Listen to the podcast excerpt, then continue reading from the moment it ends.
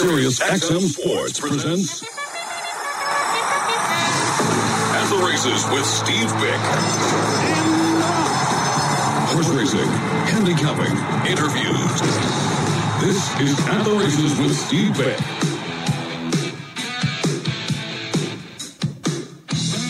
A very good Thursday, race fans.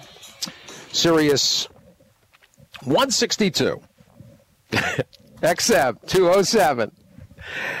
Sports Zone online, nine ninety-nine. And at our website, not yet uh, at the website, steve bick dot com. Uh, probably later today, uh, getting the uh, kind of a reorientation of the uh, of the stream service.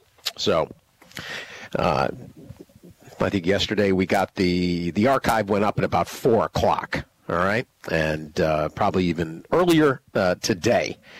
So uh, probably, I, I think tomorrow, stream will be, stream service will re- be restored.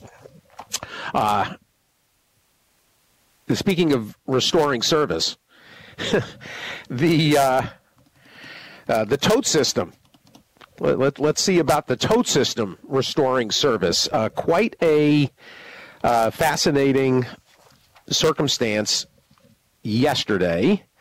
Matt Hegarty is going to join us in about twelve minutes, ten, twelve minutes, uh, to talk about what transpired, because there's there's obvious uncertainty, although it sure feels like uh, it, it is a scenario with uh, the flooding of some pools uh, in in far-flung locales. That includes harness uh, and uh, crazy. I mean, really, a, a, as as Matt's headline on the story reads, large and suspicious. Yeah.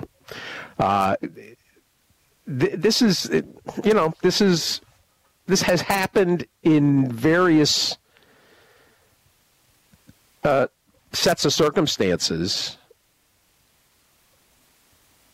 Sometimes, and I'll let Matt flesh those out. I mean, he's got he's got a, a long history of tracking these kinds of uh, situations. But uh, one thing that, of course, makes this even even more pronounced, uh, aside from the you know aside from the specifics of the the wagers. I mean, you're talking there were wagers. I mean, that were completely out of whack, uh, hundreds of thousands. Uh, uh, uh, pools, you know, that just that that made absolutely no sense, uh, including at Monticello and the Meadows in Pittsburgh, and uh, Superfecta pools, uh, and a Pick Five pool.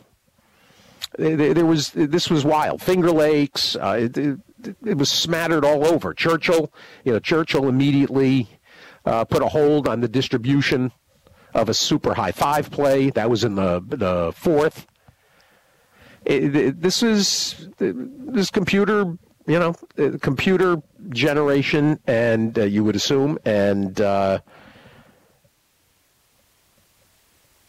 you know, haywire uh, out of you know. Uh, I'll let Matt discuss it. I can tell you that I reached out in, in a few different directions. Matt was the first uh, was the first to.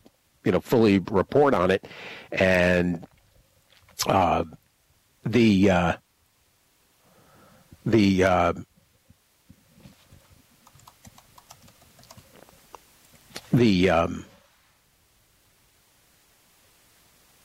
oh, for goodness sakes, uh, the various entities that might be tracking this, um, specifically, and, and I, I don't know I don't know if he wants me to quote him or not, um, but I did reach out to Curtis Linnell at T R P B, and he he said T R P B doesn't have any authority on this, and the uh, there won't be any statement from them uh, that it's an an area that essentially the the racetrack associations uh, themselves and any regulatory agencies uh, in the states that monitor along these lines. It's their arena. So we'll let Matt uh, Hegarty flesh that out. Uh, Matt, very familiar with these kinds of uh, circumstances uh, over the years. Uh, seems more pronounced given, you know, the volatility of uh, internet protocols and so forth. So, it, and hacking and, and whatnot. I mean, this, this is, you know, this is obviously access to pools that, uh, and, and batch wagering, and whether it's a, you know, whether it's a mistake or, so I, I, somebody was talk, somebody made some suggestions about what A I uh, influence might do to these kinds of systems too. So we'll let uh, we'll let Matt. Uh, I'm gonna I'll turn it over to him. Uh, give you a, a rundown because we got a busy uh, got a busy morning.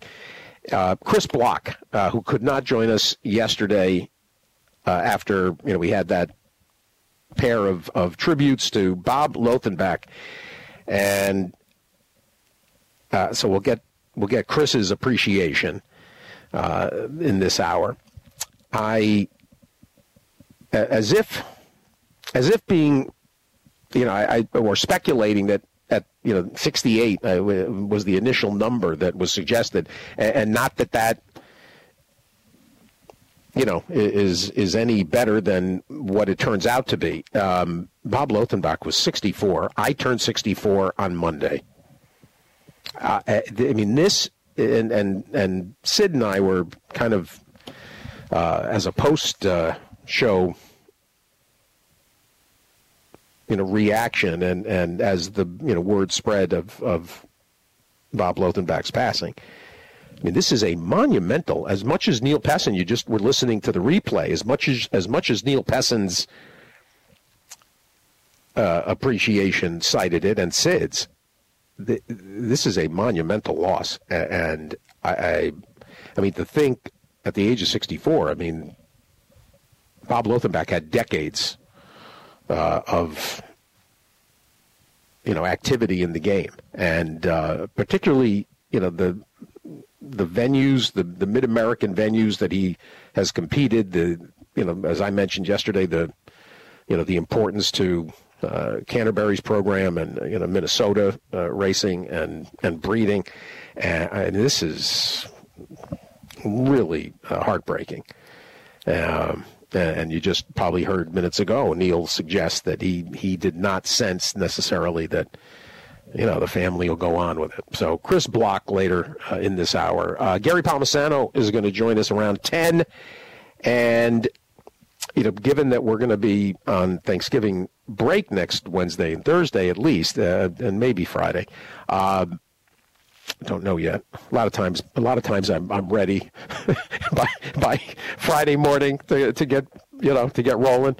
Um, and, and it's a good weekend. I mean, the Thanksgiving holiday weekend uh, and and this period is is there's a lot of good racing. I mean, if you're not, nobody can complain. Honestly, nobody should be complaining about the field size and, and the quality of of spots. Uh, I mean, if if you you know if you're looking for good opportunities, they're out there. And uh, in fact, the, the the weekend cards, the Saturday cards, got drawn yesterday. Del Mar and uh, Aqueduct, et cetera. Churchill already had uh, had drawn, and I was trying to uh, make some determination about today's thoroughgraph visit. Uh, Jeff Franklin.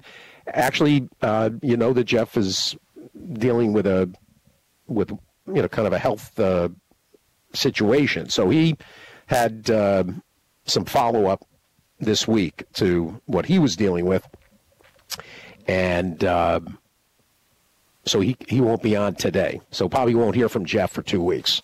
Uh, but I'll I've got a couple of races to uh, to look at. The Hill Prince uh, Saturday. Uh, at uh, at uh, Aqueduct, and at Churchill, uh, the Chaluki. I love Chaluki.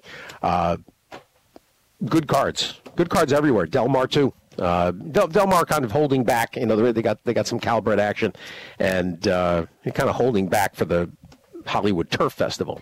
But anyway, Gary Palmisano, top of hour two, will address this Churchill turf situation. Uh, they're not happy, uh, and the, in concert with the, the jocks, they're they're not happy with the the, the way the turf course is playing, and, and uh, apparently, you know, horses getting over it. It's being described as loose, and um, this has really been a, a problematic uh, topic, obviously. So uh, Gary will address that. Uh, I reached out to him, you know, uh, days ago in advance of tomorrow's opening at Fairgrounds, and uh, Super, as we mentioned with the with Neil Pessin, uh, terrific start to the to the meet. It looks like uh, three stakes, and you know, one thing I always say about Fairgrounds, I didn't slip it in yesterday. There, there's no racetrack in the country. I mean, every track has races, uh, memorial races. Uh, no track has a greater sense of duty uh, to the horsemen and the community and uh, everything associated uh, with their own, you know, with their own history as a racetrack than Fairgrounds. And uh, that's quite evident, you know, right away uh, tomorrow. Uh, and, and in fact, uh, you know, both of uh, the cards already that have, that have been drawn. So uh, you've got, uh, you go with three, I think, right? Yeah. The, the door, the, uh, the Doris uh, Hebert, and uh, the John Villeen Memorial, uh, as well as uh, the Donovan Ferguson, all tomorrow. Nice card to get the uh, season going. So we'll talk with uh, Gary about that, and actually we'll look ahead because uh, uh, Turfway, when it comes to the Turfway season, I guess we'll have a window, but we'll we'll let Gary uh, also uh, tip the hand a little bit about uh, Turfway. There's actually there's uh, something I, I want to reach out to Walker Hancock. Uh, there's that program that they're going to be doing with Claiborne uh, at uh, Turfway. I'm sure we'll touch on as well. So Gary Palmisano Junior We'll get to Tony Black, uh, Joe Clancy today, and and Sean.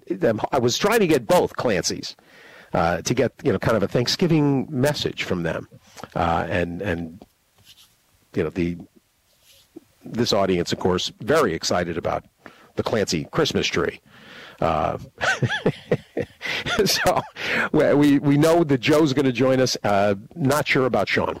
Uh, Dave Hill, of course, later, and uh, N F L Week what eleven? Yeah, Week eleven, and uh, finally. One of the most anticipated visits of the year, one of everybody's favorite favorite segments, Celebrity Chef Neil Kleinberg. We're probably going to have two chef visits before Thanksgiving because I'm not going to miss a chance to have to have Frank Bryson on. Uh, but Neil, Clinton Street Baking Company, we've been doing this, my God, eight, nine, ten years.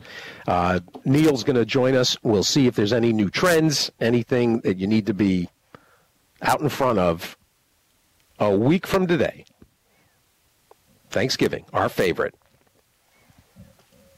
So, Neil Kleinberg later. Matt Hegarty, Chris Block, Gary Palmisano Junior, Tony Black, Joe Clancy, Dave Hill, Neil Kleinberg, and I, I wanted to get... Uh, I wanted to get uh, Seth back in. Uh, we'll we'll see if we can't find Seth uh, before the uh, holiday. Sean Clancy is uh, Clancy.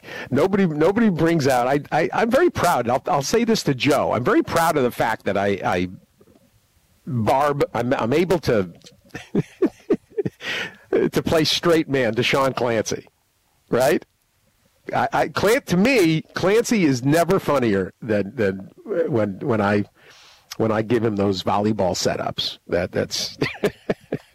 Uh, let's get Hegarty in here, and uh, then we'll start. We'll also look at some racing. We're running today, by the way. We're we're in the uh, sixth at Aqueduct. Now, I toyed with going down, but I, uh, it it a little too much going on. Uh, so we'll we'll watch along with everybody else. But uh, you know, uh, the turf season, you know, kind of got uh, kind of went a little sideways for us. But obviously, they're dealing with the same thing at at uh, in, in Louisville. And, uh, you know, only a handful of turf races left in New York uh, through Sunday. Uh, I'm anxious to hear from Hegarty. I also uh, also reached out to Paul Matisse. Paul, I think, was the first person to, uh, that was, while he was watching uh, the action yesterday, I think he was the first person to, you know, kind of send up a flare that uh, the pool, you know, that there was a pool anomaly is is, is anomaly a good word? Uh, we'll we'll see if we'll see if Matt Hegarty agrees. Uh, uh, when I, I just called I just called yesterday's uh, Tote action an anomaly, but uh, it seems like it was uh, more than that. Matt Hegarty, good morning. Uh, appreciate the opportunity to talk. Good morning, Steve. I'm sorry I wasn't listening to the, the prior speaker, so I don't know uh, what the segue uh, involves, but I'll be happy to talk about what I do know. So, well, there, there's no, there really wasn't. I, I just, you know, I opened the show talking about it and saying that you were going to come on. I also mentioned that I reached out to Curtis Linnell, and T R P B uh, has got kind of a. They, they, I'm sure they're investigating, uh, but they're they're. It's not their bailiwick, essentially. Uh, Linnell saying that the uh, jurisdictions and the racetracks uh, themselves, uh, the associations that were affected, will be the ones uh, to look to to comment. Why don't you tell everybody what you encountered and uh, the nuts and bolts of what happened yesterday? Yeah, so um, obviously this spread like wildfire um, uh, through the racing community because the size of the wagers, which were bet into uh, super exotic pools, or at least the ones that, that really set off the um, the alarms, were bet into super exotic pools at uh, harness tracks uh, and at Finger Lakes, uh, in addition to uh, to Churchill Downs at some point in the afternoon. Um, the totals were so stratospheric uh, that no one. Um, no one who knows anything about pari-mutuel wagering uh, wouldn't be uh, wouldn't be shocked uh, by what was going on. They did instantly set off uh, red flags at uh, at Curtis's unit uh, at the T R P B, um, and you did have one track, Churchill Downs, uh, which had seven hundred and fifty thousand dollars go into its super high five pool, um, actually hold uh, hold the payoffs. Um, So these were going to be noticed, right? Um, which is where um, which is where it gets confusing.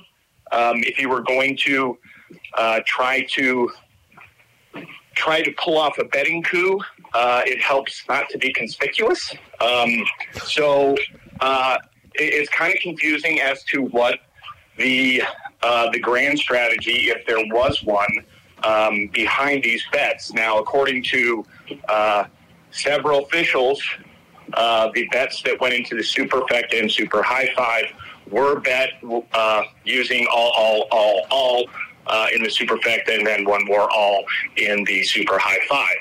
Uh, and they weren't uh, a bet at a small denomination. Uh, they were at large denominations multiple times. Uh, So you're guaranteed to generate a bunch of winning bets. The only problem is you were driving down the price uh, of the payoff by betting at these huge combinations. And these are in pools in which you can sometimes take down the entire pool at the minimum denomination. If you looked at the second Finger Lakes one, it was one uh, or three positions in the Super uh, were horses that were um, that were long shots. Uh, you could have taken that entire pool uh, with the ten cent bet. Um, so everyone is kind of scratching their heads. Um, there could be some nuanced strategy I don't know about, um, where this would lead to either um, either a positive return um, in some sort of bizarre way. Um, but what we saw yesterday was that they instantly generated attention, and the betting strategy that was used would not be a betting strategy of someone who had a good knowledge of how pari-mutuel markets work. Uh, so this is this is odd. Um, it, it's very strange. It, it does it does it. I mean, if it was one venue and one race and one big large denomination, it, it, it which we have seen in the past, it could feel like then it's an anomaly and a miscue, uh, you know, from a. You know, maybe a batch better, but the fact that this was happening in, in a variety of pools and in in in two different, you know, in, in two different uh, sports, in harness and in, and in thoroughbred. I mean, that part of it makes it makes it interesting. Uh, I mean, and obviously the the, the first. You know, early uh, assumptions were and have been that this is. You know, computer batch betting, uh, C A W, you know, gone wild. Uh, and, and... No, um, that is not what happened. Um, the interesting thing about this is that, um, you know, those C R W programs are just sitting there waiting, right? They're waiting for a betting opportunity to show up. Um, I do have the exact ticket detail from one of the one of the races, and. Um, It looks like the C R Ws got triggered when the bets went in because now there's all this liquidity in the pool. Um, and they're saying, okay, the computers themselves, they're not saying it, but the, the algorithm, algorithms they work off uh, get triggered once a pool reaches a certain size. Uh, and then they devise a betting strategy based on the, you know, win odds or the will pays in, in, in say, the exacta pools um, to come up with a bet. It looks like the C R Ws were triggered in those pools. So while the person did bet an extraordinary amount, person or persons, um, an extraordinary amount in each of these pools, it also uh, triggered other people and C R Ws to start looking at them and putting their own bets in. Now, those people would have gotten screwed because the person had bet so much that, you know, you looked at that one Superfecta payout, it was twenty-two dollars on a ten cent wager, right? Right. Um, um, so right now it's a confusing situation. What we do know does not point to any sophisticated attempt um, to to wager off this. Um, I think it's I think it's important to look at the FanDuel statement that that cited both a technical glitch and potential fraud. Um, it is possible that someone was able to manipulate uh, an account balance. Um, if that account balance, you know, suddenly went from a thousand to, you know, uh, three more decimal places to a million, um, perhaps your strategy was to churn a bunch of money, but it was still going to be noticed. And how did you think you were going to be able to withdraw it? And if you were able to manipulate an account balance, why wouldn't you just try to withdraw it without betting huge amounts of money into the pool, right? None of this makes any sense. No. What happens from here? How how do these, uh, you know, how how are these being uh, tracked? And, I mean, obviously you got Kentucky involved. You've got Pennsylvania involved, New York. Uh, and yeah, New York, Pennsylvania, and Kentucky would be the three jurisdictions, right? Right, yeah. So at this point, you know, the accounts were shut off. Uh, they were shut off mid-afternoon. Uh, we know for sure that the accounts were, uh, the account was active for at least, right, a half an hour, um, uh, probably more. Um, and so they know who the person is, right? Um You have to provide detailed, detailed personal information to bet through any account wagering operation. Um, and so T V G, FanDuel will be doing its own uh, auditing and investigation. But because these did happen, licensed horse races, uh, the racing commissions will also be involved. Um, I don't think there are many racing commissions in which this is their expertise. Um, they will certainly have plenty of data uh, to look at. Um, and you absolutely know that T V G FanDuel is interested in finding out what happened. Um, even if the bets were based on a fake balance, right, some of them got paid off, but it would have kind of gotten paid off in fake money. It's kind of like, you know, investing in cryptocurrency. You know, you got a bunch of fake money and then you just sold a bunch of fake money, right? Hmm. Um, so it is, it's, like I said, it's only been, what, you know, seventeen hours or something right. since it started happening. Um, and the, what did happen, um, leads to, to, to so many more questions, because it just does not seem like anything you could get away with. Um, and the strategy employed, as I said, looks on the face of it to be ignorant of parimutuel, how parimutuel markets work. Well, uh, it, it, it'll be this. This will be interesting. Uh, the obviously the interest, uh, you know, from the horse playing community, uh, you know, it, it triggers certain concerns, Matt, ab- about uh, pool integrity, and, and you know, especially in light of of data breaches and. Uh, You know, we had that conversation, actually had an interesting conversation with Ed Martin, uh, you know, in, in light of what went on in Vegas last, what, last month or six weeks ago now. And, uh, you know, so people get, you know, people get instantly uneasy. But this, but this sounds like, like that potential doesn't seem likely. You know, um. Okay, you know, yeah, maybe rephrase it. I'm not sure what you're, what you're saying. About, about data breach or, or, or uh, you know, hacking elements. I mean, you, you you did include that, I guess, as as part of the, you know, potential, uh, you know, potential outcomes or, or you know, sources of uh, of what went on when you mentioned right. you know, somebody reaching and finding a, you know, an account. But it, it yeah, it, it's... Um, Yeah, and e- even if you did this, say, in, let's say a smart way, Let, let's say if if there's a way to do it smartly, right, um, then you were doing it at small denominations, uh, and you were still using the all, all, all, all, right? Uh, at some point, you know, W two Gs are going to be triggered depending on the investment. Right. You would think one would hit, you know, at this, you know, there, there. Uh, I, I've tried it from this angle, too, where it's like, well, what about... you know, evading taxes or money laundering. Yeah, the investment is so huge that, yeah, you're not going to trigger the W two G except in a really weird circumstance um, because the payoffs are so small and you bet so much money. But let's just say you were doing it at small denominations, but you were still using the same structure of the bet, the all, all, all, all, and and all, right? Um, and it looks like some trifecta and exacta pools, I need to say that, were targeted as well. Uh, so we don't know much about those yet.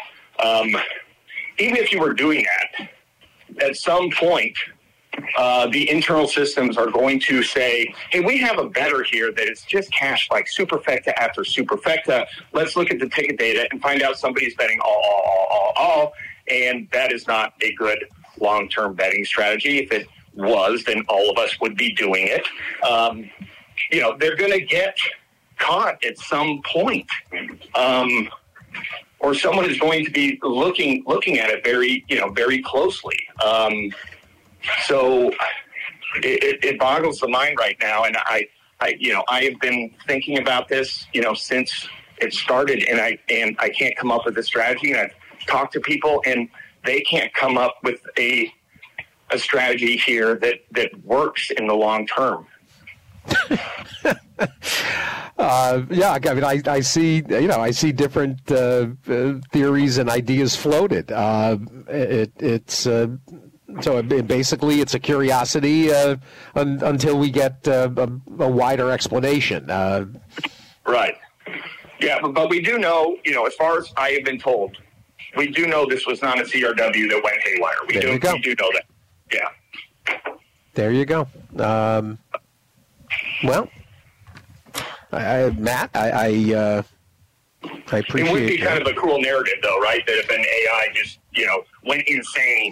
Yes. And, uh, this is what happened, right? Exactly. Right? Yeah, it, it, yeah, it, it, yeah. That would be... Uh... Like, it's the, the first C R W to, to actually um, uh, get a gambling addiction, right? Um, yeah, that, that A I, the A I is all excited. Yeah. Uh, it, yeah. It, I don't know. I don't know what support group you have to go to if you're if you're an A I with a gambling addiction. So it, it, it, it, yeah, it's it, it's going to be a, kind of a cross uh, across a few different lines. Uh, while I've got you, Matt, too, uh, I expect we'll see you at, at Symposium. Yeah. Excellent. All right, and maybe uh, you know, given that it's two and a half weeks away, uh, we'll probably maybe we'll know more. Um, yeah, you would hope that, that we would. You would hope that this is pretty easy to unwind, right? Um, yeah. Uh, you you have the culprit.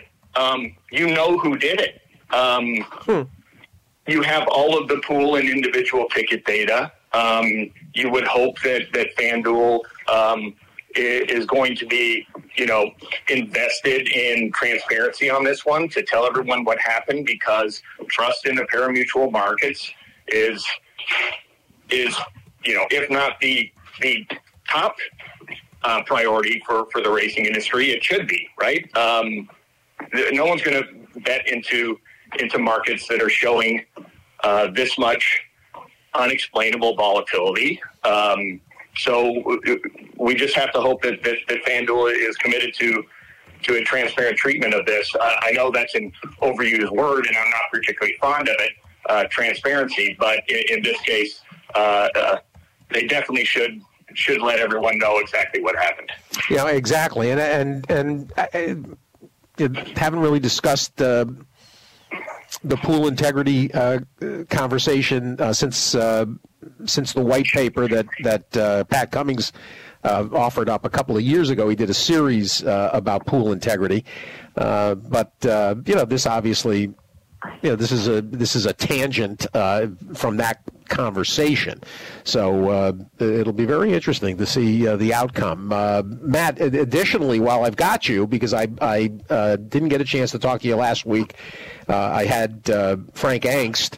Uh, and we referenced your Breeders' Cup handle piece uh, as part of the conversation about the one that he offered up, which was kind of a you know kind of a little opinion missive. Um, you know, you dove into the dollars a little bit more in detail, and I I am curious to, to have you flesh a little bit more of that out, because um, one thing that didn't seem to be discussed uh, as part of the suggestions about the uh, the B C uh, handle was uh, the field size uh, and and you know the the problems that uh, might be associated with uh, you know horses basically you know X'd out by the veterinarians. Uh, give everybody uh, well, it, your yeah, conclusions. In, in total, right? In, yeah. In total, the field sizes were not um, were not impacted to a large degree. Uh, I understand that that um, you know the the scratches made it.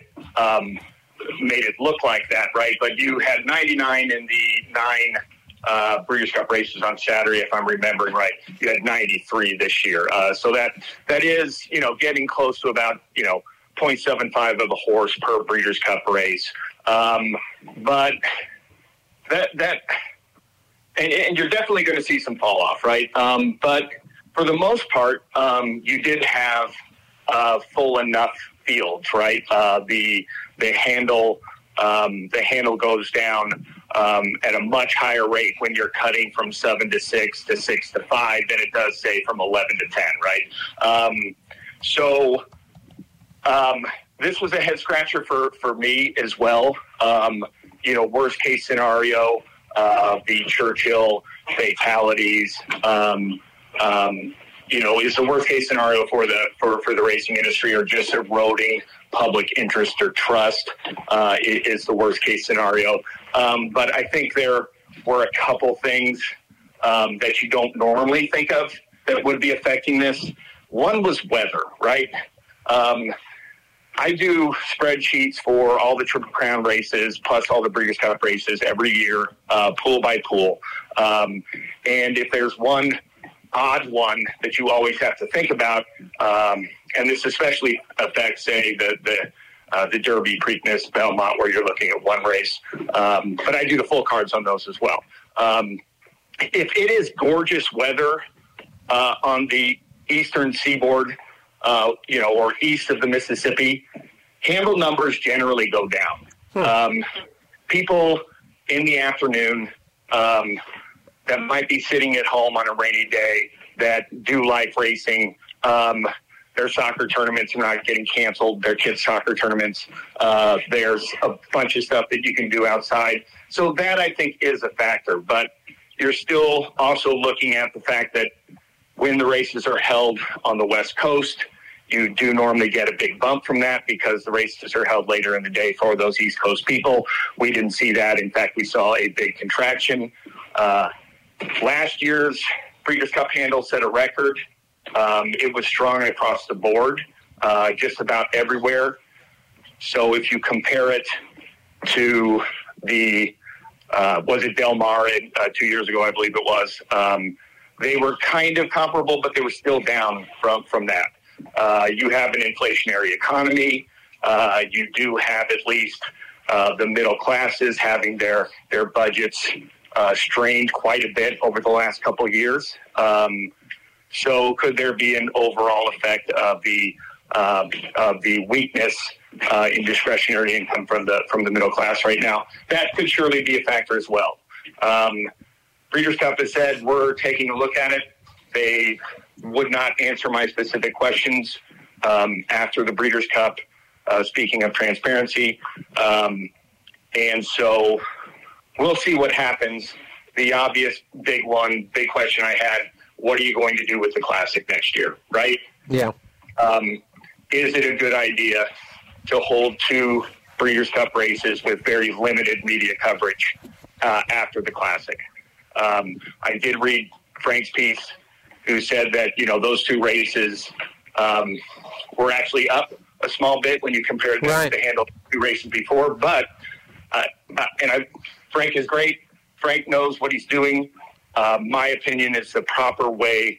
Uh, that's not a proper comparison uh, because of the race order, um, that you would have to kind of look at the last two race handles um, of all previous years to see how much they're above uh, preceding race handles. It's complicated analysis, uh, but you saw massive, obviously, drop-offs just on a race-to-race basis um, based on their position in the card. Um, so I think there's there's a lot of a lot of moving parts to the analysis of that, uh, and race order is one of the big ones. Uh, N B C is locked into that Big Ten contract on Saturday night, so we are going to see um, the Classic uh, go off Uh, at early evening uh, for the next three years, uh, two years, sorry, um, at least. So we'll see how we'll see how they, they address that. It, it, I, I'll only suggest that that part of of the, the handle uh, issue. Uh, and and particularly for Saturday, uh, the the dirt the dirt fields, Matt. Uh, the you know the uh, when you look at that sprint, you look at the dirt mile. Uh, it, it it sure feels like uh, consolidation would benefit. It would, you know, as opposed to you know the way this icing is being spread on a sheet cake. Uh, it it, it I'd, I'd rather have you know a fourteen horse sprint. Uh, you know, than than a nine and an eight uh, of those two races. I mean, I think it, they're hurting. They're hurting the, the multi-race wagers, the doubles, the pick threes, the pick fours, the pick five. Uh, you know, the distaff uh, it didn't you know didn't have a full field. I mean, the the turf races, they're drawing. They're they're full. It, it's it's the dirt races that are suffering, and and I think impacting uh, these numbers. Yeah, and and obviously. Uh, you know, the forty-some Europeans that came over uh, this year. Uh, I, I wasn't prepared for, for this conversation, so That's all right. please, please, I apologize if my numbers are wrong. Obviously, those are targeting the turf races, right? Yep. Uh, with the dirt races, you're you're basically um, using the American population plus the Japanese population, um, the, what the Japanese send over. Um, but totally my opinion. Um, Yeah, I agree with you. I liked it better when uh, I, uh, the first Breeders' Cup I went to, I wasn't in, you know, I didn't have a job, was the San Anita one at, at ninety-three.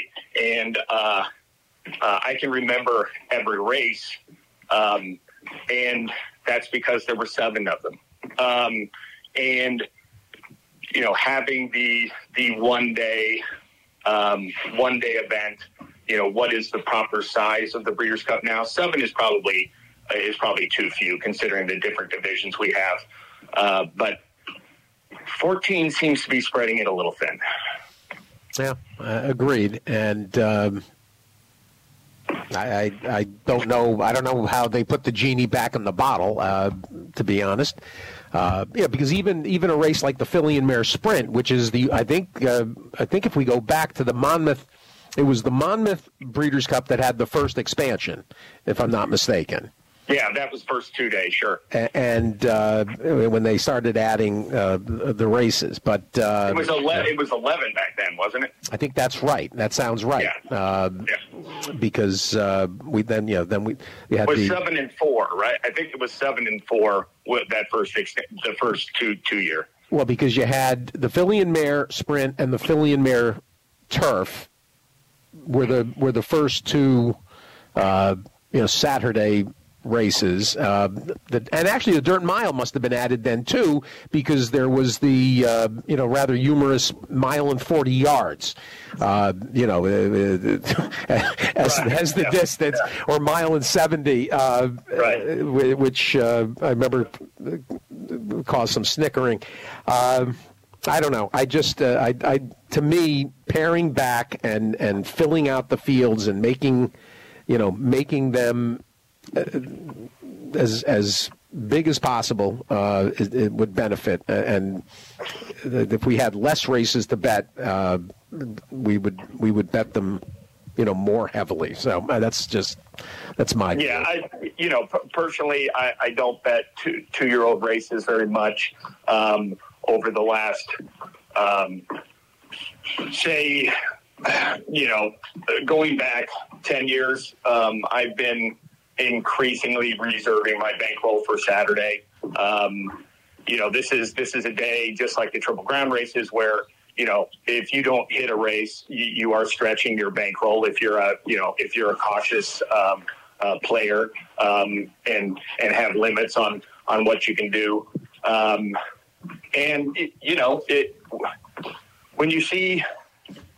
As we did on Friday, where you had just so many long shots, um, there were, you know, there wasn't any churn. That was my big theory on Friday, right? Interesting. Uh, is that nobody was cashing any tickets. No, no wonder you're seeing handle eroding. But then Saturday's results made me think about it again, because then you all you had were favorites. That's right. Um, and and you saw you saw handle. You don't handle a road in places you shouldn't, um, you know, in, in the multi-race, especially bets. Um, um, so it, yeah, it was it was a it was an odd it, it was an odd handle result on, on a lot of different fronts, um, uh, and so we'll just see how Breeders' Cup reacts to it. Uh, Matt, uh, another topic uh, you wrote frequently over the last week and a half, uh, the Arizona situation, and uh, this continues to evolve, and, and it seems like slow, steady progress is being made on uh, this, you know, th- this revitalized uh, Turf Paradise plan. Uh, bring everybody up to speed on, on, on that, because I haven't addressed it. Yeah, I would. Uh, I would say if, if you're a journalist or, or a long-suffering uh, horse racing fan uh, in Arizona, um, and uh, you know, cards on the table. Uh, I am from Phoenix. Uh, Turf Paradise was my my home track. Um, then you would have to have doubts about an announcement of a new group coming in to to run racing there uh, and be committed to to racing. Uh, but then, you know, I was on the racing commission meeting last week, and their chief state steward um, said, "Oh, I've been by there, and there's these repairs going on. Um, uh, you wouldn't be repairing something that you want to tear down, obviously. Um, uh, so, even in the short term, you know, maybe there, maybe there is some some hope for for Turf Paradise um, running, but." uh, you, you just have to remain skeptical until um, until they have horsemen on the grounds and a condition book out, right? Um, we'll we'll have to see. Um, but this group does say that they're coming in to race. Um, the situation there is one in which if you if you do race, no one else is racing there with the exception of Rieto. Um, then you do control um, the simulcasts through the off-track betting network year-round. Uh, it's actually not a bad market for uh, for uh, full card simulcasting. You can generate, you know, quite a bit of money there. Um, can it work at the price we think Turf Paradise is being bought for? Um, a lot of people I talk to say that if the number is around that one hundred, one twenty number, uh, it's very hard to break even, even with the full card simulcasts. Uh, so long-term future, you still have your doubts. Um, but short-term is certainly looking looking better than it did, say, uh, whatever it was, late September when right. a buyer just came out of the blue, right? Like literally out of the blue. Very much. Uh, but the, the fact that uh, H B P A went ahead and, and to, to pull from uh, Congress, uh, we had a continuing resolution, right? Uh, yeah. From... yeah, continuing. Exactly, yeah. yeah. Uh, so that's that's uh, so now this is, simulcasts are still available through the end of the year. Um, the buyers say that, hey, we should be able to, to get this thing done. Uh, by middle of December. Uh, the only problem is the licensing process, uh, how long that takes, uh, and then also certification or accreditation uh, from uh, from HISA. So, uh, so we'll see what happens there. Um, it's by no means a settled matter, and we'll we'll just have to keep watching.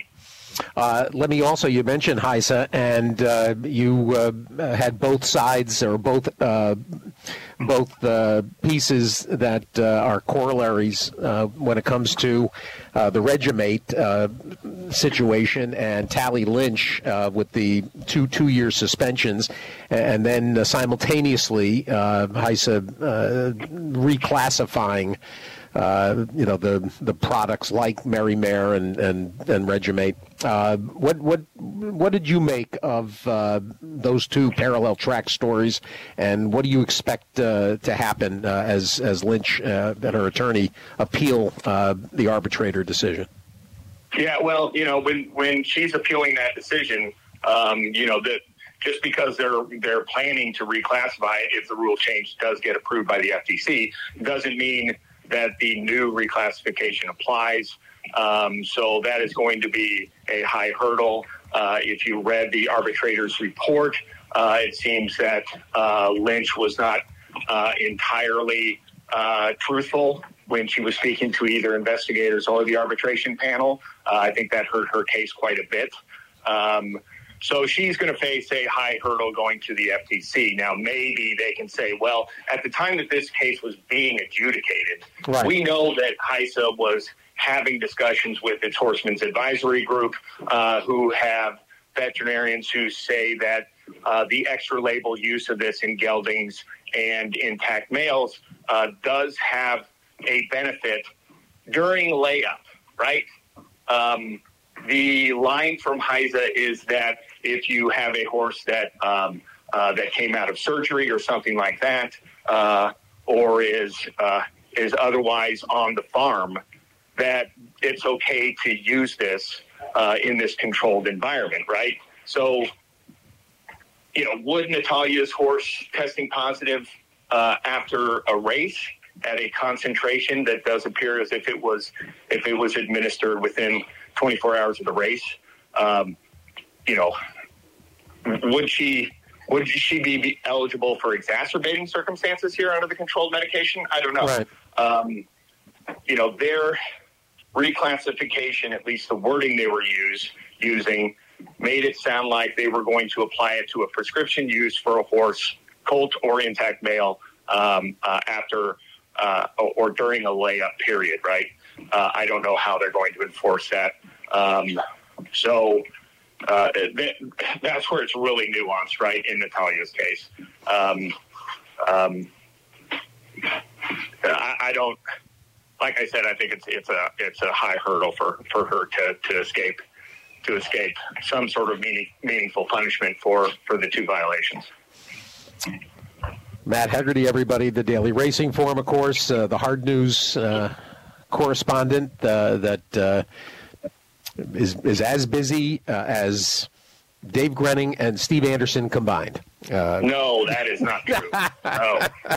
Uh, well, you know, I, I, I'm curious. Uh, I, I, I'm curious. Is there is there going to be coverage of uh, the coronation of uh, the of the uh, the owner that uh, named himself commissioner of the industry? Um, I, I'm assuming you're you're speaking about right. Um, so uh, I know uh, as much as I. Um, As as much as I avoid Twitter uh, um, as much as possible, um, I have seen, just because I've had to check some stuff related to uh, the the uh, the bets, uh, that he seems to be holding a lot of polls out there, asking people, you know, um, various questions about certain things. So um, uh, so at least we'll we'll get a better understanding of what the Twitter public thinks, which is probably not worth much. So. Well, I, the the, uh, the there was actually uh, a very funny uh, rejoinder uh, of, of a poll. Chris Larmy, uh, uh, he he managed to distill uh, Rapoli's concerns uh, to being uh, the the uh, purse for the Derby, uh, the field size of the Derby, and the vet policies of the Derby. The, the, the, those seem to be the three priorities that Mike has has has cultivated. Yeah, well, you know, um, you know, Mike Mike has brought a, a very smart, uh, very tenacious guy on board with Pat Cummings. Um, uh, I know. Uh, and, and Pat, uh, I'm I'm friendly with Pat, but even when he when he started, uh, when Craig um, uh, actually started, uh, you know, the Thoroughbred Idea Foundation, right. uh, I, I did not have um, uh, I did not have a whole lot of you know high hopes for right. them getting getting stuff done. But you, you you really you really have to say that does the does the breakage bill get passed without Pat doing all the research and lobbying on no. it here in Kentucky? No, uh, he brought attention to to some issues that that um, that that resulted in um, uh, in meaningful meaningful discussion, uh, backed up by by good data. So you you do have to say that. If Riepol uh, is serious about this, at least he has a uh, a good guy uh, at, at the top of his. Uh, um, uh, I can't find a word. I, I don't want to put scare quotes around uh, organization. Let's say the flow chart. Yeah, on the flow chart. There we go. No, it it it's well intentioned, and uh, and and Pat. Uh, it's obvious that uh, th- this is going to be kind of a. Uh, you know, kind of a, a parallel uh, track. Uh, you know, Pat will will take it, will be very serious, and and, and, and Mike Riepoli will be a little bit more, you know, fun and and uh, and flippant about this. Right, right, so, yeah. Matt, I look forward uh, to seeing you in Arizona, and uh, uh, waiting for we'll watch uh, your for your bylines and uh, your reporting on uh, this uh, tote frenzy, as I called it. And uh, happy Thanksgiving. Uh, same to you. Thanks for having me on. Always great, Matt Hegarty, everybody, who is uh, just so good. Uh, Chris Block is going to uh, join us here uh, before we talk to Gary Palmisano. G-Pal, the prince. Uh, by the way, speaking of princes, uh, I did notice uh, I did notice this morning that uh, Darren Rogers uh, sending out uh, birthday wishes. It, Davis Davis Rogers, who those of you listening on the show over the years, you know that you know that Davis basically grew up on the show with his his annual Derby pick. Um, And uh, it, it, I saw this morning that Davis is turning eighteen today, which is like insane. I, I, I it's crazy to think that he's eighteen. So happy birthday, Davis! Uh, I can't you can't call him Little D anymore if he's eighteen years old. Uh, Going to go uh, to Louisville a few times, uh, as mentioned, because uh, Gary Palmisano will join us next. But uh, Chris Block is uh, visiting first, and uh, yesterday, Chris, uh, the very sad uh, news, and, and the more we think about it, uh, the potentially devastating news uh, of Bob Lothenbach's passing at the age of sixty-four. And uh, Sid uh, Fernando paid tribute yesterday. Sid worked uh, for him uh, on the matings. Uh, then Neil uh, Pessin joined us, and I thought of you and Ian and uh, Wilkes and, and Carl Navsker and, and Joel Berndt, and uh, then everybody on on breeding, on the breeding community side in in Minnesota. I mean, this is this is just so sad. Yeah, it is. Hi, Steve, and uh, it's a it's a major blow to uh, to all of us that were close to Bob. Um, he was. Uh, A very, very, very loyal client of mine. Um, I, I think it's been twenty to twenty-five years I've trained for him. Wow. Um, and uh, the special connection I had with Bob was that uh, I did uh, I, I, my most of my success with Bob was with the homebreds, not the ones he bought at the sale. And he knows how, how close my family is to the breeding part of it as well. And uh, so we had, we held, held a connection there um, as far as uh, – you know, very proud of the horses that, that he was able to breed that were went on to be successful, whether they were uh, just the uh, the good old uh, hard-working horses on on an, on a week on a monthly basis, or the, the graded stakes winners. Um, but but the the thing that I know and remember the best of Bob is is that he just let us do our job, and uh, he never ever entered in with a question uh, on anything, where he would say, what are you guys doing? And uh, this is, doesn't make sense, or or let me add my two cents to this. He he left us alone, let us do our job. Uh, he, he, after a race, win, lose, or draw, it was the same Lothen, Bob Lothenbach. Um, win, lose, or draw, he was happy uh, to win, and he was not sad to lose, because he just say, let's uh, buckle up and try to do better the next time. So um, not only for all of us that were uh, worked for him and, and were his friend, Uh, in the industry, this, for the industry as well, this is going to be a huge loss. I, you know, you mentioned the you know the quarter century uh, association with him, and you know yesterday with Neil, uh, Neil cited you uh, as and credited you with uh, basically uh, getting overflow horses uh, and. Uh, you know, having the opportunity to train uh, for Bob Lothenbach, and, and then ultimately end up with, with his first grade one horse. Uh, and, I mean, Neil was anguished, obviously, uh, as well. But, uh, you know, you helped spread the wealth, essentially. Yes, well, the I'm, I'm thankful for Neil for saying that, because we uh, Neil and I are very good friends, and, and uh, that's exactly how it, how it came about. Uh, that um, it, it actually kind of started with Vicar. Uh, I brought Vicar down from Hawthorne to run at Keeneland, and uh, in the Queen Elizabeth, we went in the Neil's barn, and I think it just kind of um, it just kind of took off from there, where uh, Bob got to know Neil, and, and next you know Neil uh, had some horses for Bob, and then it built up to to uh, something that kind of on a small scale, but then it got to be very bigger toward. Uh, Uh, toward the last couple of years, last few years here, Bob uh, Neil's had a lot of horses for Bob, and uh, and I know they've enjoyed a great friendship as well. So um, it, yeah, it's um, it's pretty darn tough on all of us. And I, you know, I as Joel Burns, I talked to Joel yep. yesterday. He was very emotional when I talked to him yesterday. I've never heard Joel like that. Mm-hmm. Um, and his connection in Minnesota. I mean, Bob, you know, Minnesota racing and breeding is going to have a huge hole in it. Um, Bob was uh, so dedicated to that program up there, and, and to Canterbury Park. Um, and Joel, uh, Joel had really, uh, he really entrusted Joel with, with many, many horses to do, to, to, to race as much as possible, because the meet isn't very long there, and try to win as much as possible. And, and they, they were very successful. And, you know, Joel, had, Joel told me last night, he said, you know, Chris, uh, Bob would come to the track, and we'd, we'd have talk business for, for ten minutes. And the rest of the time was running horses and just having a good time. And um, and that's what Bob loved. He, he when, when he was at the track, he just wanted to come there, enjoy watching his horse run, but also he'd bet every other race on the card and just enjoy the day. Yeah, you know, one other thing that uh, that Neil uh, said, uh, post-race conversations, win or lose, thirty, thirty seconds. Yeah, that, Neil's one hundred percent right. They would not. They were not very long, and and, and yeah, I mean, it was uh, you know, he had so much going on in his life and so much in the business world that uh, he, he'd take the time to jump away from what he was doing to, to take my call uh, and uh, hear what happened. And then he'd say, Chris, I got to get back at it.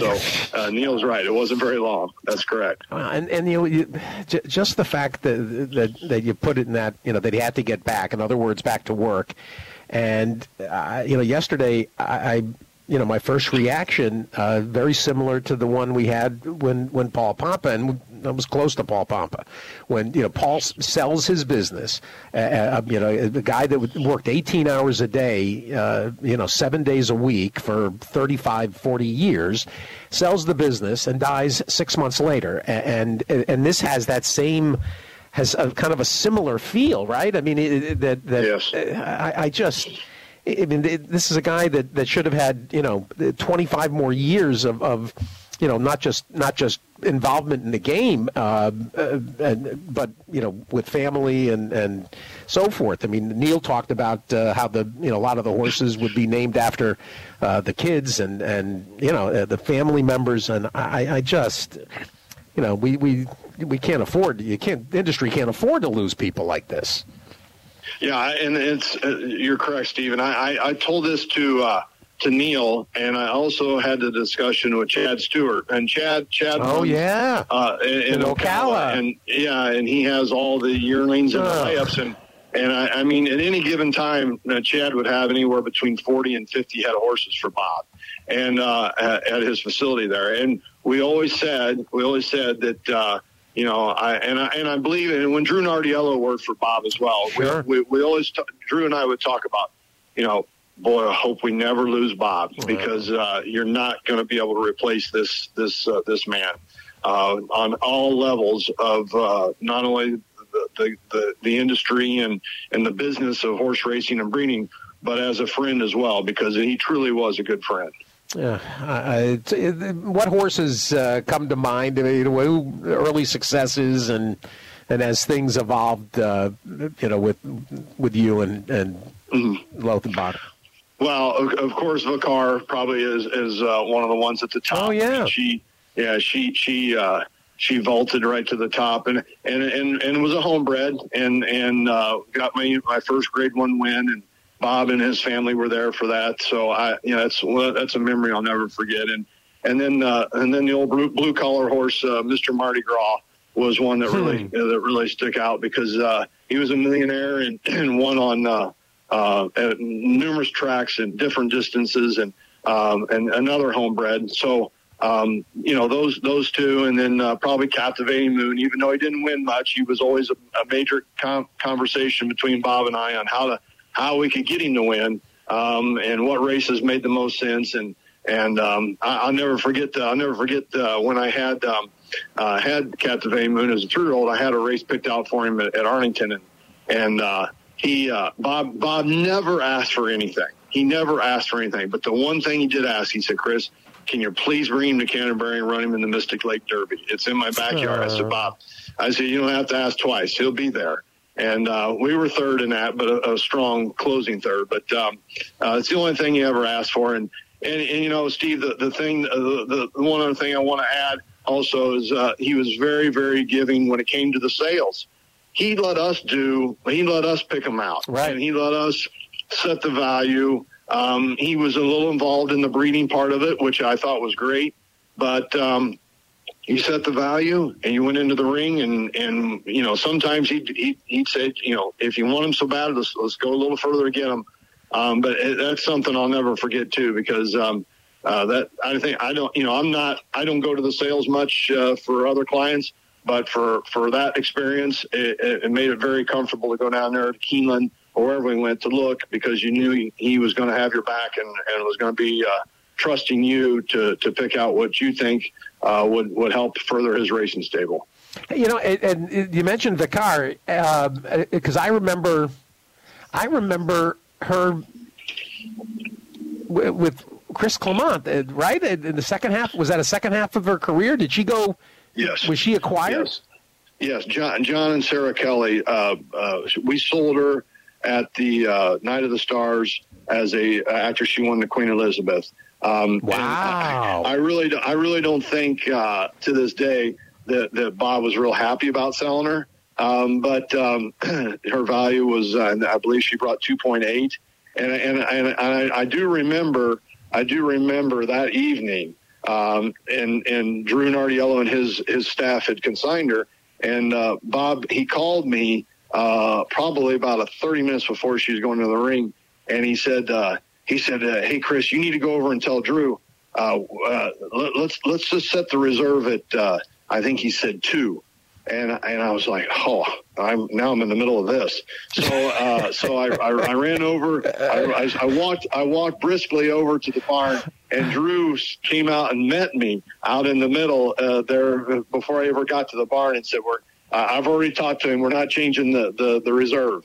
And uh, she she exceeded the reserve. I think the reserve was two point five. But, yeah, John and Sarah Kelly bought, bought her and uh, went on and do, did quite well with her, actually, with Christopher Clement. But, um, that, I, and Bob, I don't think uh, ever sold another race mare. I mean, like, Bell's the One went through the ring, and, and, and he bought her back. He just uh, – he was he, – if there was one thing that I that, that I think Bob probably probably uh, was uh, – a little over the top with it was he just didn't want to give anything up. And he said, and I, and it just, he built, and I don't, and that's not a fault by any means. He just built up so many horses that he wanted to, to build an empire of, of not only breeding stock, but racing stock as well. So not many of them went to the, to the sale ring. Wow. Uh, as we, as we talked yesterday with Neil, uh, we kind of uh, got around to, Uh, some of the horses, and uh, I'm going to talk about the Chaluki later, and uh, She Can't Sing jumped off the page. Yes, well, I, I should have mentioned her as well. I mean, She Can't Sing is this is going to be her last her last race, and she's going to uh. uh, become a broodmare. Um, so um, she's had not the best of year this year. I, I, I opted to bring her back for one more for one more go of, of another season, and uh, it's nothing nothing physically with her. It just hasn't been the right races, and she's probably uh, regressed a little on the grass. But she has an affinity for for Churchill. Um, she's uh, she won this race last year, albeit it was a, a little softer spot uh, than it is this year. But um, uh, she's doing really really well. Um, and, um, I'm anxious to, to give her one more chance, uh, to see what she can do. Uh, and she likes the mile out of the chute there at Churchill. So, um, she's been a special one for us. Well, yet again, another homebred. Um, I haven't had a lot of success with the horses I've bought for Bob, but I've had a lot of success with the homebred. So, um, I'm real proud to, to go into the, into the paddock to saddle her on Saturday, uh, evening and, um, and give her one more chance to, to hopefully go out with, uh, with something positive as she heads off to another career. Well, that would be uh, that would be ideal, and of course uh, the the ones that Neil is saddling this weekend as well at uh, at Churchill, and, and then on to Fairgrounds, and uh, uh, you know the winter. Obviously, it's gonna uh, it's gonna take some doing to figure out uh, how as far flung an operation as uh, Lothenbach Racing. Uh, how they're going to proceed. So uh, yes, it would certainly be, if this is her last race on top of everything else, uh, she's she has made thirty-eight starts coming into Saturday, uh, the six-year-old Bernardini mare, and uh, she's made uh, eight hundred seventy-five thousand dollars. Uh, so on top of everything else, if she wins, she'll be a millionaire. Right. Yeah, that's right. Wow. Wouldn't that be special? All right. Yeah. Let's, well, that, I, I think there's enough. I, I, I think there's enough juju involved in this now to to, to, to put her over the top. I hope, Chris. Uh, well, uh, I appreciate it, and I know how difficult it's going to be for everybody. You mentioned Joel uh, Burnt, and uh, and you folded in Chad Stewart, and I, I mean, I the, the more I think about, I haven't reached out to Ian yet and to Carl. Uh, it's uh, th- this is a. There's a lot of tentacles uh, that that are involved here, not to mention all the charities uh, that that he gave so generously to. So, uh, as always, somebody of this uh, racing attracts quality individuals like Bob Lothenbach, and and we hate losing them. There's no doubt about it, and uh, uh, that you're you're right, uh, Steve. He, he, there was a lot of tentacles to Bob Lothenbach, and a lot that people don't don't uh, don't realize, but. Uh, The, the industry lost a, a phenomenal uh, uh, horseman, breeder, um, and owner, and uh, all of us lost a dear friend as well. And, and I appreciate you taking the time to, to pay tribute to him. No, it's, uh, that's an imperative. Chris, uh, happy Thanksgiving to you and the family. Um, typically I bring up Illinois and stuff, but uh, we'll save that uh, for, uh, for a victory recap uh, conversation, all right? That sounds, sounds great. Thanks, Steve. Happy Thanksgiving to you as well. I appreciate it. Chris Block, everybody, and uh, the Block family, of course, uh, as as big as uh, Lothenbach uh, has been to Minnesota, the Blocks, you know, uh, a, a major building block of Illinois racing. Let's, uh, let's stay in... Uh, in Louisville, and uh, I want to get to, before the break, uh, Gary Palmisano Junior, G-Pal, is going to join us. Uh, it uh, big couple of weeks coming up here as uh, we get uh, we get the opening tomorrow of uh, Fairgrounds, and of course uh, Gary's.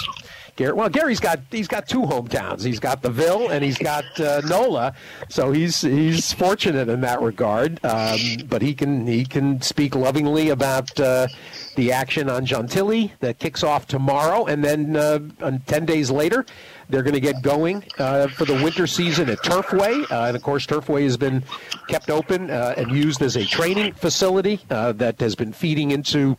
Uh, you know, Ellis and Churchill and Keeneland and, and Kentucky Downs, and now they'll get the you know they'll get their season rolling. Uh, Gary, good morning.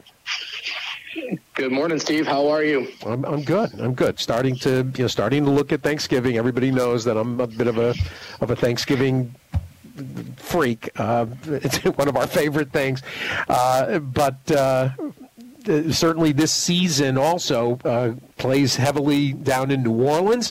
Uh, everybody's getting ready to, you know, a couple more weeks of racing at Churchill, and uh, you know, then everybody will you know, either stay home and turn their attention to Turfway, or they'll maybe head, uh, like Neil Pessin was with us yesterday paying tribute to Bob Lothenbach. Chris Block was just on. You know, they'll start to head down to New Orleans. We'll talk about that in a minute, but let's uh, first address and get your Uh, update on the turf situation uh, that is now, you know, essentially scuttled uh, racing the last few days uh, at the Downs. Yeah, no, um, you know, I think uh, there's been a couple of media reports uh, talking a little bit about it. Uh, you know, basically, it, it just uh, it feels loose underneath the riders. It, the horses aren't quite grabbing it. Um, It, they're kind of, you know, like like I said, the riders just feel like it's uh, it's just loose is, is the word they keep using, and and you know, we're just not uh, not ready or not not thinking that it's where we want it to be right now, and it's not where it needs to be to sustain two and three turf races a day. So we're sort of just scaling back and um, taking it day by day and, and picking our spots of, of when to try to.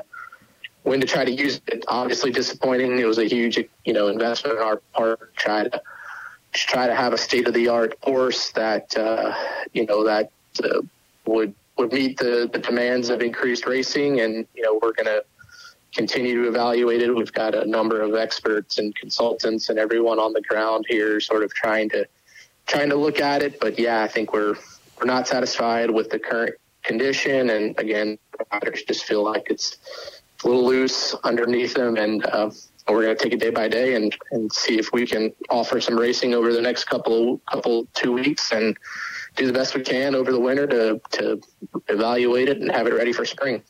And, and uh, I imagine, uh, especially with the two-year-olds, uh, how much and how much stake action uh, remains on the on the calendar.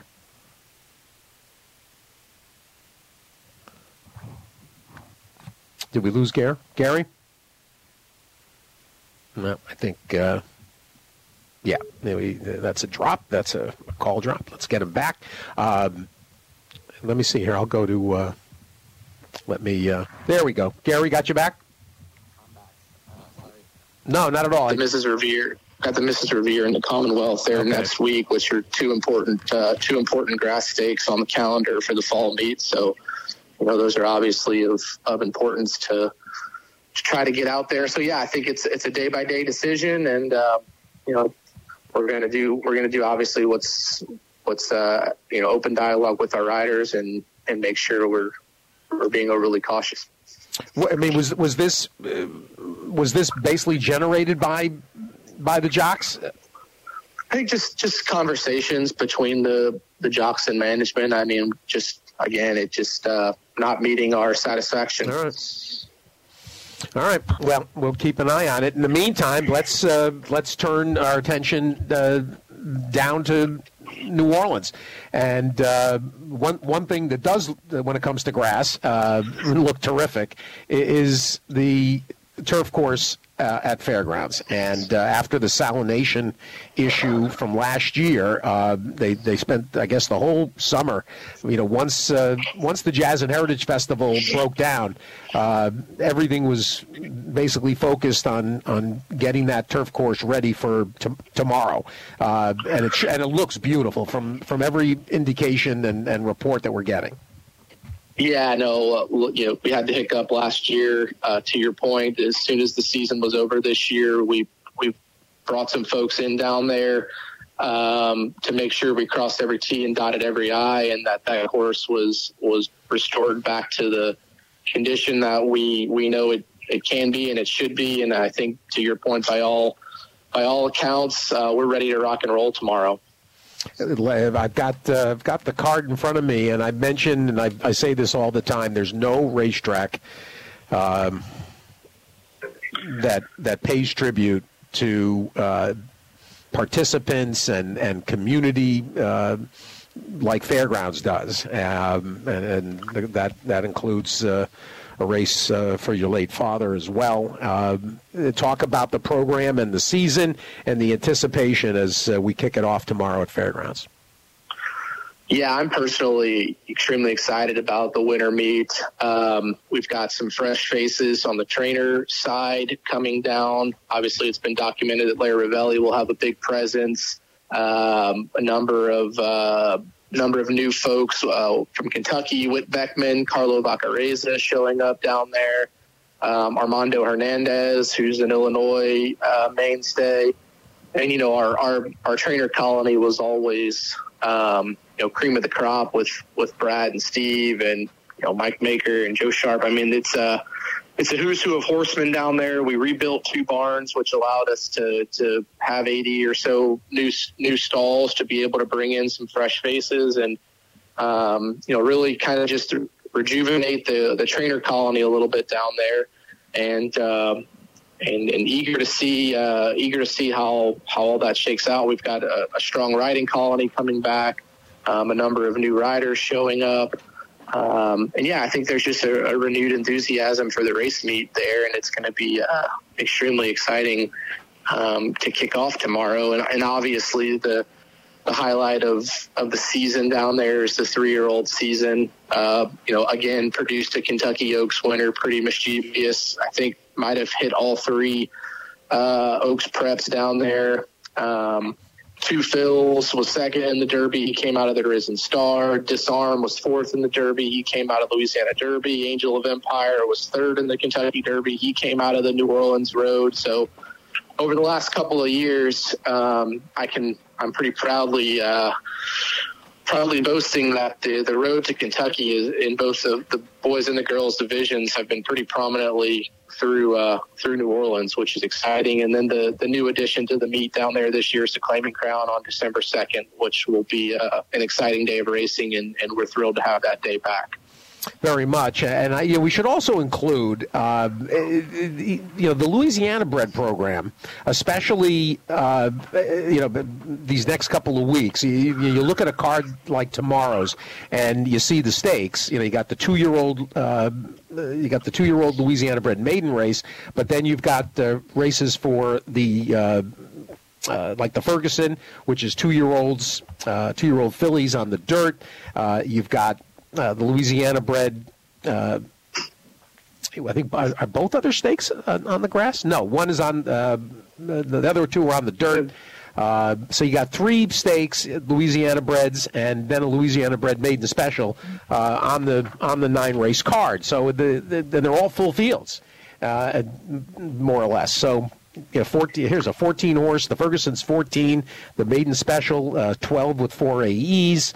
Um, the A Bear is uh, got eleven. Uh, I mean, uh, the nine uh, as, as well in the other stake. So the Louisiana Bred's helping fill out the cards. Yeah, early on in the meet, obviously a lot of our horsemen still up here in Kentucky, so it's Louisiana bred heavy. And to your point, all of these uh, all of these stakes races perfectly align as preps for Champions Day, which is the second Saturday of December. Um, so this gives these horses an opportunity to get a, a trip over the track and, and prep for um, for that big day for, for the Louisiana breds. And, and you're exactly right. The Louisiana bred program is Um, you know, one of the stronger breed incentive programs around. Um, it offers a number of opportunities throughout the meet to to compete uh, in stakes company, and uh, and yeah, it's definitely a, a Louisiana flair when we when we get open early down there and have the ability to to offer some preps for the for the big day for the Louisiana breds. So um, you'll you'll definitely see that, but I think there's a, a pretty high quality um open uh two-year-old grass race down there. I saw Mark Cassie had a couple horses in it and the usual suspects, so so while the stakes action is pretty pretty keen to the Louisiana breds, there's there's a sprinkle of uh of what's to come there from the open horse side as well. Uh, and I'm just trying to pull up the uh trying to pull up the stakes calendar, and uh there we go, horseman information, uh because I want to give everybody the uh, the weekends so that they can. Uh, yeah, I got them right here. Right. You got them? Go ahead, pull them out if you don't mind. Uh, hang on. So um, the the first dirt Road to the Derby prep series is uh, is December twenty third. It's that Santa Super Saturday card that we offer. Uh, the Gun Runner. Um, and the first, uh, you know, Road to the Derby series there. Um, I am doing the same thing you were doing. I got it. I got it now. Yeah. It took, okay. me, took me a minute. Uh, kickoff, yeah, December twenty-third is the kickoff uh, with, uh, you know, the Tenacious, the Richie Shearer, the Blushing K D, the Gun Runner, the Untappable, uh, the Buddy DiLiberto, and the Sugar Bowl, and the L'Atelier. Uh, then we come back with... Uh, January twentieth is uh, LeCompte and Silver Bullet Day Day, um, plus uh, you know, the turf races and the Krantz and uh, the, the Colonel Bradley, et cetera.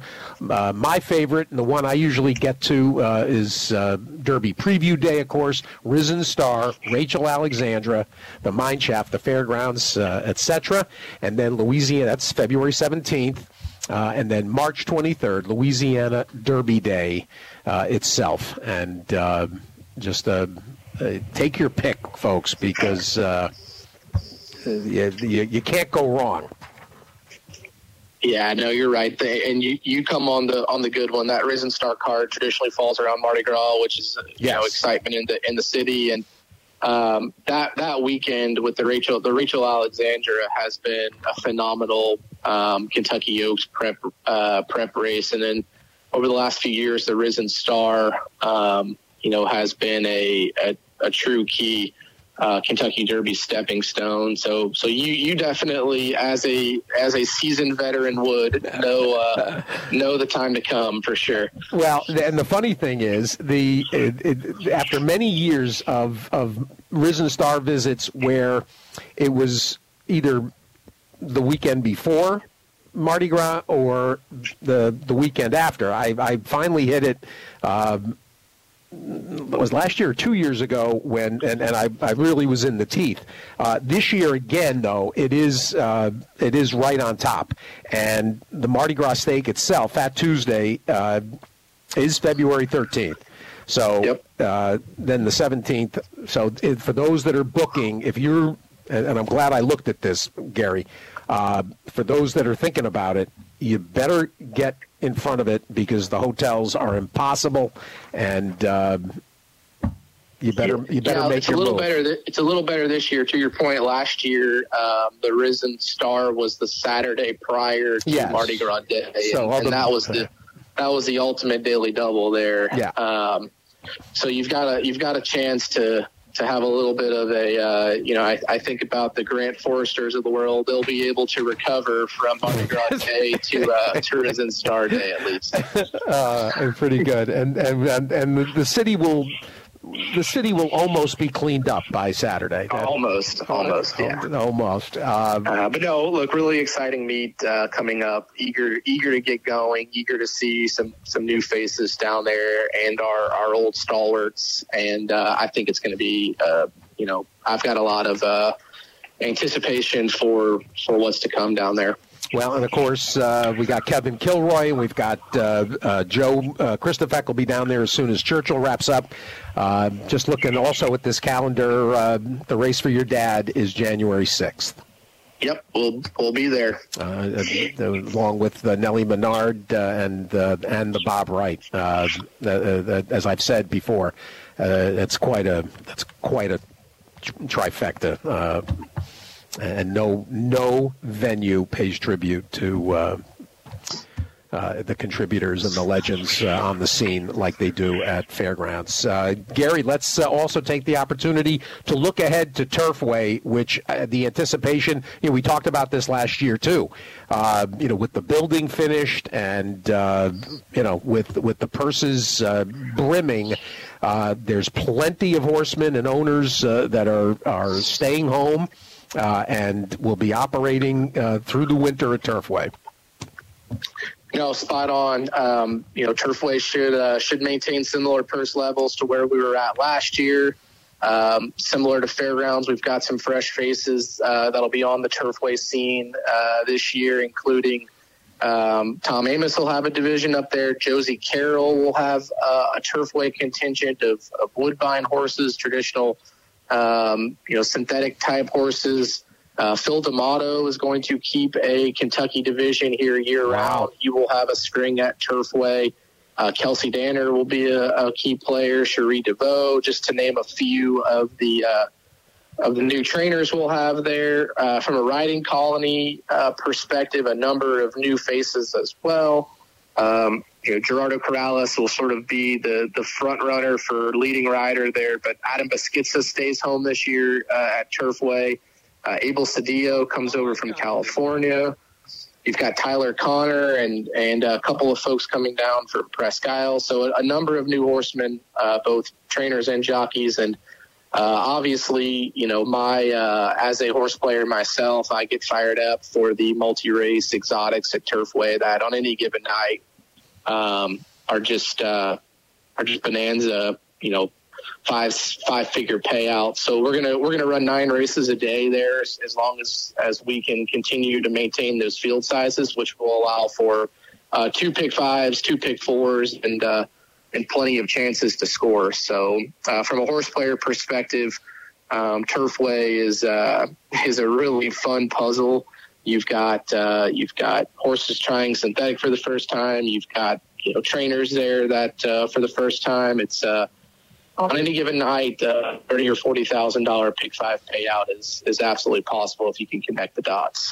Well, we should also mention uh, some of the key dates as well. Uh, if you've never been for the Jeff Ruby and for the Bourbonnette Oaks, one of my favorite named races, uh, and the Kentucky Cup Classic, of course, uh, March twenty-third is the date uh, for this year's Jeff Ruby, which is now up to seven hundred thousand dollars and uh, is also, uh, in terms of points for, for Derby and Oaks, right, uh, between the Trophy and the Battaglia, uh, they're getting points as well, leading into to the Ruby and the Bourbonnette. Yeah, sneaky uh, sneaky Kentucky Derby performances out of the Jeff Ruby. You had two fills last year, yeah. It was the Ruby winner, and then the year before you had Rich Strike coming out of the Ruby to, to show up huge on Derby Day. So, um, you know, another race that over the last two or three years has uh, has shown up on the first Saturday in May. Well, we're going to hope to show up, and I think uh, Martin, you know, uh, haven't been for probably five years uh, for the Ru- uh, for the Ruby, and um, and I'm just uh, I got it. I'm going to think that this could pay off. This could really work out because it's the week. I think it's the week after Vegas. So uh, I I I think uh, after we come out of uh, out of uh, the N H C. We can uh, make our way to to the tri-state area. Let's do it. Uh, come on down to Florence, y'all. Uh, Florence, y'all is right. Uh, is, and, and, you know, as somebody who somebody who lived in Cincinnati uh, as a P and G uh, food service marketing division manager, and uh, I, I I love I love coming back to the Natty. So uh, I will make every effort to make that happen. All right. Yeah, no, that that sounds good. And and again, those uh, Ruby and Louisiana Derby are fall on the same day, so we'll we'll ping pong back and forth with post times and uh, and make sure that there's some creative stuff going on between the two properties. Oh, so that's a that's a fun day for us. So the, maybe a, maybe a, a cross uh, you know a promotional. Did we do that last year? Did we have a? We did. That's yep, right. That's did. right. So yeah, so it'll be uh, another opportunity to do some stuff like that uh, and really kind of. Try to try to have both of those both of those big days uh, fully on display. Well, we're looking forward to handicapping them and um, getting uh, regular visits in. Who's who's handling all the uh, all the on air stuff at uh, Turfway? Got Caitlin Free, and I think Shap will make some appearances. Nice. Um, and Kevin Kirstein handling uh, the media side with with all of his. Uh, his communications and, and speaking of communications, you know, one of the things we, we pushed out last week was the, the partnership with Claiborne Farm, yep. which I thought was pretty cool.